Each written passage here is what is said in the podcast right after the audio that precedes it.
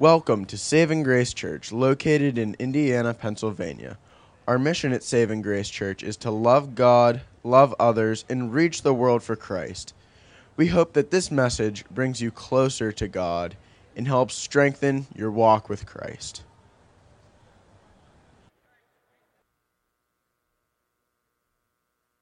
Could you please hold up your bobbleheads, the first 20 that made it out to the Welcome Center? I must have been number 21. I did not get one. So mine's probably bigger. My head's unusually big for my little body. So, well, welcome. My name is Joe. I'm one of the pastors here, and we are continuing our series in discipleship, which we are really excited about.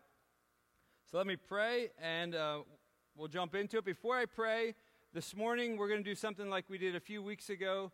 I'm going to have a shorter message, and then there will be a panel discussion up here where I've asked some, some members of the church to come up, and I'm going to interview them on the subject of, of the particular subject of discipleship that we're going to be talking about today. So that will be part of this morning's service. That's why all these stools are up here. So let's pray. Father, thank you for uh, a beautiful day. Thank you for your word. Holy Spirit, thank you for your presence among us. We ask that you would open our eyes to this subject of your devotion and love towards us and your call for us to be devoted to others. Lord, we pray as a church we would grow in making disciples and in being disciples. And we ask for strength to do both, for faith, for joy, and for power. We ask this in the name of Jesus Christ. Amen. Big question. How do you know if someone is a disciple of Jesus Christ? How do you know if someone's a disciple? Let me give you some possible answers to that question. They have a big Bible, could be an answer to that question. They wear a lot of Christian t shirts, could be an answer to that question. They have Christian bumper stickers. They have really old Christian books that have been passed down through the centuries. They have the original copy of the Westminster Confession of Faith. They have incredible Bible memory. They know entire books of the Bible. Maybe they went to Winter Jam last night and they have the ticket stub. Maybe they're, they're more mission driven and they have passports that are all inked up from all the places they have gone the question is how do you know if someone is a disciple of Jesus Christ? Well, none of those answers answer that question. It's good to have a big Bible. If you're into big Bibles, that's good. If you have Christian t shirts, that's great. I have Christian t shirts. If you have cr- Christian bumper stickers, good for you, but be careful running red lights and speeding and all those kind of things. Just always have a mixed emotion about those. If you have old books, we like old books, especially old, good Christian books. If you memorize the Bible, that is awesome. If you go to concerts, great. If you travel all over the world for the name of Jesus, wonderful. But the passage we're going to look at this morning gives one very specific answer to the question how do you know? How do you know if someone is a disciple of Jesus Christ. The passage we're going to look at, Jesus actually says in his own words, By this you will know. So, what is the this? If you have a Bible, turn to John chapter 13. And we're going to look at verses 34 and 35.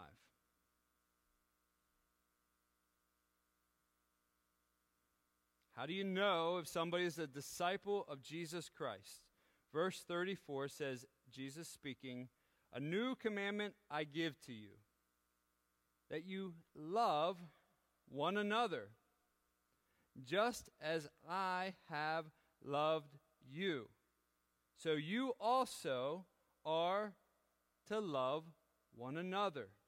Here's the answer By this, all people will know that you are my disciples if you love one another. By this, by loving others, all people, the world at large, will know that you are my disciples if you have love for one another. The title of this message is Disciples Imitate. Disciples imitate Christ's love. This is the mark. It is to be the mark of a disciple. It is, not just from this passage, other passages in the Bible, you can make a clear case. This is the most important component or ingredient to a healthy church. It's love. It is the mark. It's, you could translate this word devotion. It's a commitment and a devotion. It is essential for us as disciples of Jesus Christ. This is how people are going to know that we are students, followers, learners of Jesus. See, it's more important than so many things we might naturally put above our commitment and devotion to one another. And I'm going to make a case for that in a moment. Let me just give you a, maybe my definition of love it, it indicates a selfless concern for the welfare of others that is not called forth by any quality of lovableness in the person. So we don't love someone as Christians because they're lovable, but we love them because Christ has loved us and we're called to love them. It's, it's being it's a, it's a willing to love and be obedient to God's command despite our feelings in a particular moment or time. It's a radical, sacrificial commitment to people. See, if you're going to be a disciple of Jesus, with that comes a deep, radical commitment to Jesus. See, disciples must imitate Christ's love for others. So we're going to answer two questions. The first one is How has Christ demonstrated his love for us? Because look at verse 34 again. This is crystal clear passage. He says, A new commandment I give to you. You are to love one another. How? Just as I have loved you.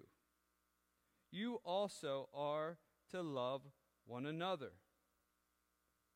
So we're going to think about that. How has Christ loved us? See, we're to imitate his love. So in order to imitate it, we got to know what is his love all about? And when it says a new commandment I give you, it's not a new idea in the Bible to love each other, but it's new in the sense that Jesus came to earth. God became man. Jesus was demonstrating his love and power.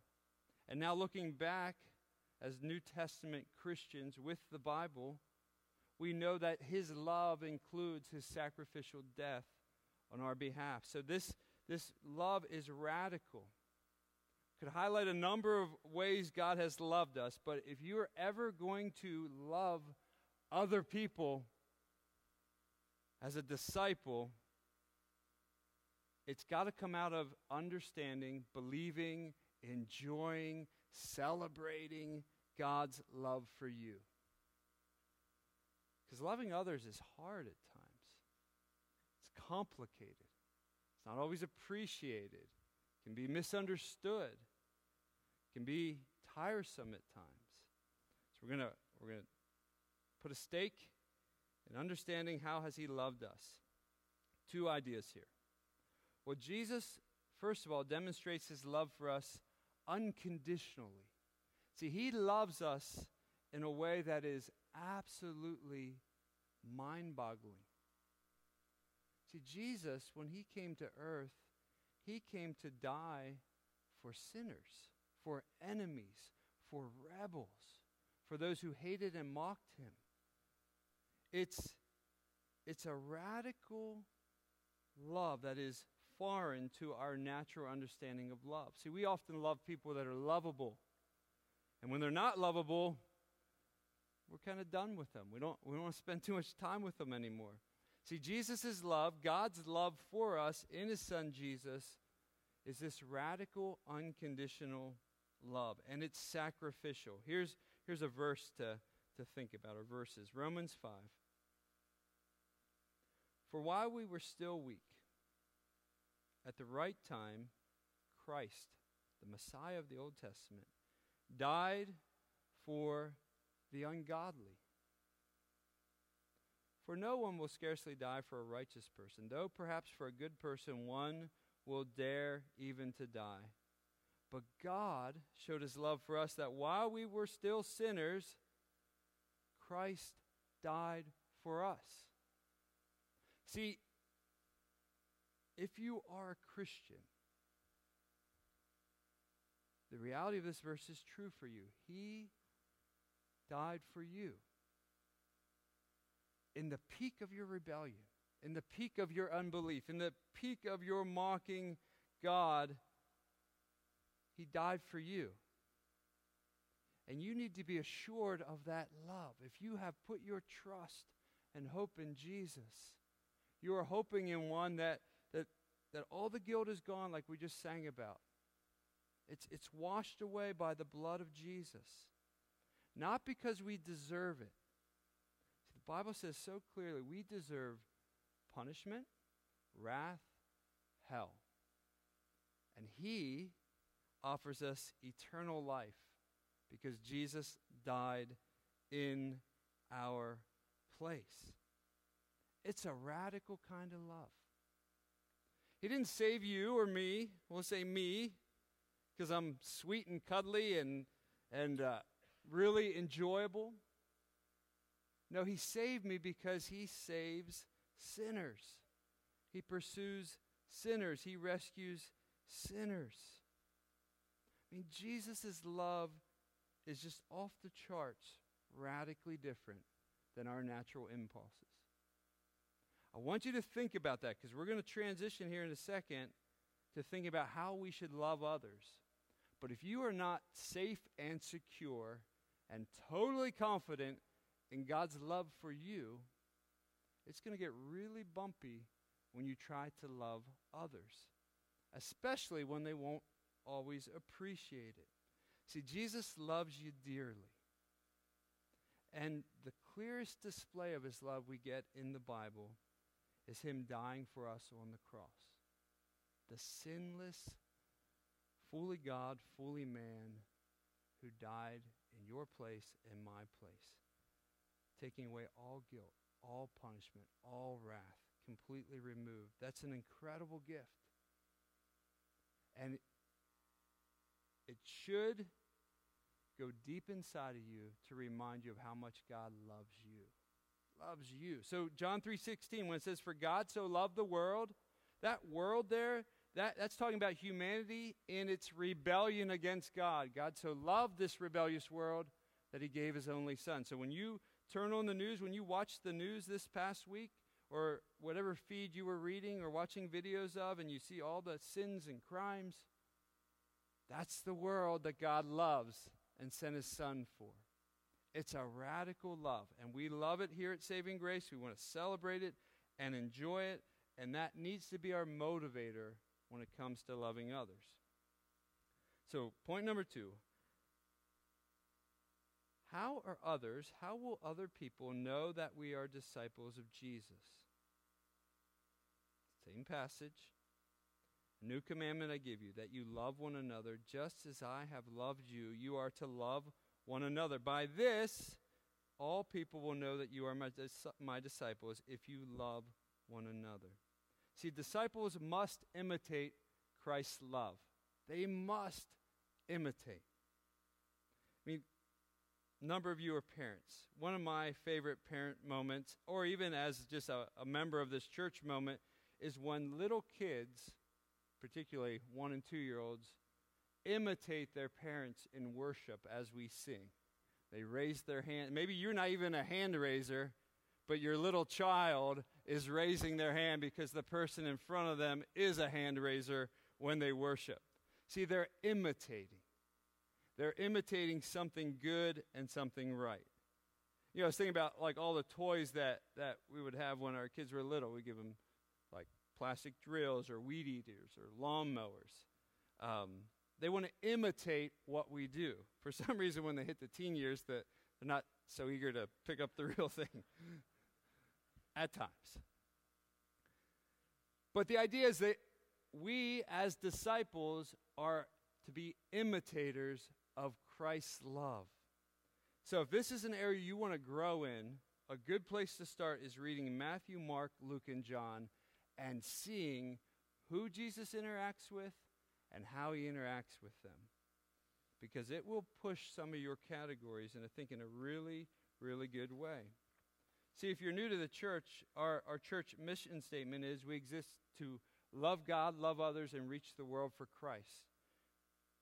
That love others is true of our church, community, and family, but it's also true of the third part of our mission statement of reaching the world for Christ.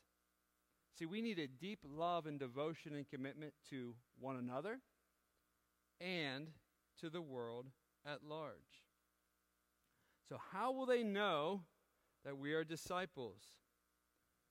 They'll primarily know by the way we love each other. So, let's talk about the church first church family, this local church, or, or whatever church you're a part of. To the degree that we love one another sacrificially in a devoted way, is to the degree that others will know that we are disciples. So, this is true when we are in disagreement with one another, when we have various convictions about all kinds of issues and thoughts, when we have major personality differences, major differences in areas of preference, whatever different category that you can think of that can cause some friction. The glue or the what's going to make it work is love, is a commitment and devotion to one another. This is not unlike a parent's love towards their child or a teenager or a grown child. That you love them no matter what they do. Doesn't mean you're approving of things that you wish they didn't do, but you love them. You're devoted to them. See, as members of this church, we're to be that kind of devoted to one another. Love is by far the essential ingredient and mark. And so this is to be a message where we're, we're, evaluating. How, how are we doing in that area? Do I love those I disagree with? Do I love those who are not like me? Do I love those who are vastly different than me in could be areas of theology or areas of fun and things you like to do for fun or, or areas of service, whatever it would be. See, the great thing that God did in His Son is He unites people from all over the world, every tribe, tongue, and nation, to be one family in Jesus Christ. And the only way that's going to work out is if we love one another. So, how will others know that we are disciples of Jesus? I'm going to kind of flush out some components of love. They will know that we are disciples by the way we consider others more significant than ourselves. They'll know we're disciples when we consider others, those around us, those in our community, more significant than ourselves. Paul says this in Philippians Do nothing from selfish ambition or conceit, but in humility count others more significant than yourselves. Let each of you not look to his own interests, but also to the interest of others. Have this mind among yourselves, which is yours in Christ Jesus. Though, see, we're imitating him, he was in the form of God he did not count equality with God a thing to be grasped, but emptied himself, taking on the form of a servant. That literally means a slave, being born in the likeness of men, and being found in human form, he humbled himself by being obedient to the point of death, even death on a cross. See, Paul here is using Jesus' life and death in terms of example for us. We should want to serve others we should be so devoted that we sacrifice our own interests and desires and time and money and possessions for the sake of others. See, that's how people are going to know that we're disciples of Jesus because we're going to be like him. This is what Jesus did. And let me prepare you. Let me encourage those of you who do this and prepare those of you maybe who haven't done this too much but want to grow in this. Remember what I said at the beginning? In order to do this right and well, you got to be secure in Christ's love for you. Because inevitably, when you count others more significant than yourself, when you put their interest above your own, it will not always be appreciated. It will not, you will not always be thanked for it. You will not always be celebrated for it. Not that that's your motive, but oftentimes the, the opposite will happen. You may be misunderstood. Maybe you wrote a card the first year of a, of a significant anniversary of death, but then the second and third year you didn't. And they say, You, you never think about me, you never, never help me. You got to be prepared if we're going to love each other. It's going to get messy and it's going to get bumpy. And what's going to ground you is having a radical love of Jesus Christ, really being centered and secure in that. Some of you have been burnt and hurt as you've tried to help others. And maybe you're, you're like, I'm just going to sit on the sideline. I'll, I'll just watch the game unfold for the rest of my life and I'll, I'll meet the Lord because I, you got scars, you've been bitten by words and actions, and you're just, you just kind of, I'll just ride it out. Let, let, let some of the younger people give it a try. Let me encourage you. God radically showed his love for you. And part of that, when you were bought by Jesus, he says you were bought with a price.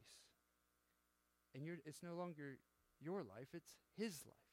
And the most joy you're going to have is giving that life away for others. For those who appreciate it and those who don't appreciate it. And there are certainly many who will appreciate it. But the ones you probably will remember the most or struggle with the most are the ones who are not going to appreciate it. So I want to encourage you. We're doing this because God has been radically devoted to us, and we want to imitate that love to others. How will other, others know that we are disciples of Jesus? They will know we're disciples by our willingness to love and associate with all kinds of people. See, we're going to imitate Jesus in this one. Matthew 11, 19. Jesus getting in some trouble. The Son of Man came eating and drinking, and they say, Look at him. He's a glutton and a drunkard, a friend of tax collectors. That was a despised group of people at the time, and sinners.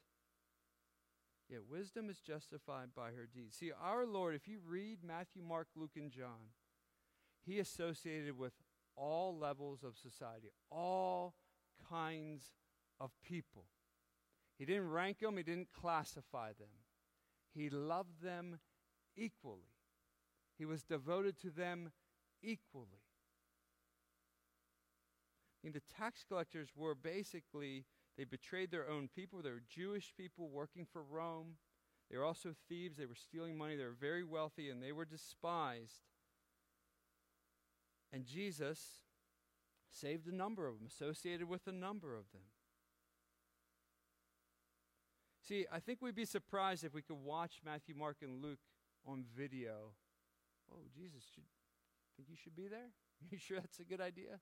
Do you know what they did? Do you know who that is? I mean, Jesus didn't even stop this to the moment. Remember when he was being crucified? There's two robbers, one to the left, one to the right. Most likely, Bible scholars think those two guys were murderers. He saves one right before he dies. I mean, he had this radical love for all kinds of people. People are going to know that you're with Jesus as a disciple if you share and demonstrate that same kind of love. How others know that we're a disciple of Jesus? They'll know it by our speech. I'm not going to say much about this. But what comes out of our mouth matters in the way we love one another. Read the book of James on your own, chapter 3. But Proverbs 18:21 says, "Death and life are in the power of the tongue." See what comes out of our mouth, beginning in our home and working our way out into the church and at work and in our relationships, with our extended family, with our friends, it matters. It matters because they'll know us by our love. So hate and anger and all that kind of stuff comes out, they're not going to know. So, how else will they know? Last one. They will know we are disciples by our actions toward others. See, the reality of this kind of love, it's a call to action. It's a call to activity. It's a call to mission. One of the reasons we're doing this whole series on discipleship is because we are praying that the Lord would stir us all as a whole to be more active in making disciples, that we would be disciples and that we would make disciples.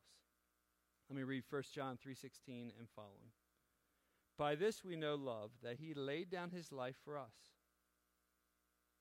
And we ought to lay down our lives for the brothers. But if anyone has the world's goods and sees his brother in need, yet closes his heart against them, how does God's love abide in him? Little children. John was a very old man, so he can say that. I'm going to call you all little children. Let us not love in word or talk, but in deed and truth. So, this means, the Bible is clear on this, the call to loving each other will affect, we do this, our bank account, our time, our possessions, our energy, all that we are, if we are devoted to loving others. See, we're called to do this. And God's going to give us grace to do this and power to do this. And here's one thing we, we I think about a lot, and Bob Mundorf and I talk about a lot, is both of our kids are in a number of our kids are in sport activities. And so we're both of us in different school districts around a number of people that aren't Christians who um, love the particular sport that they're coaching. And I was thinking of my son Adam's coach. He's fourth grade, so this is not getting ready for high school or college basketball. But his coach, fourth grade, so there's nine, ten year olds, maybe some eight year olds on the team. She devotes on a tournament week 12 to 15 hours a week as a volunteer just because she loves basketball. It's a great thing, a great service to the community. How much more should we be devoted and giving our time and energy to the cause of Christ, to people that He died for, people that He wants to introduce to Himself? So I want you to pray. My, my encouragement to us as a church pray. What's one way you can grow in this area? Now, some of you are knocking out of the park in this area, and you're probably the ones that are feeling the guiltiest. So I'm not talking to you. If you're doing this all the time, be encouraged. The Lord is pleased. If you're hardly doing this, be encouraged. The Lord wants to use you. He gave you gifts and ability and energy and a, a way of thinking about life that's to be a blessing to others. All right, let me read the passage one more time, and then I'm going to have um, our panel discussion crew come on up. A new commandment I give to you that you love one another just as I have loved you. You are also to love one another. By this, all people will know will know that you are my disciple if you have love for one another.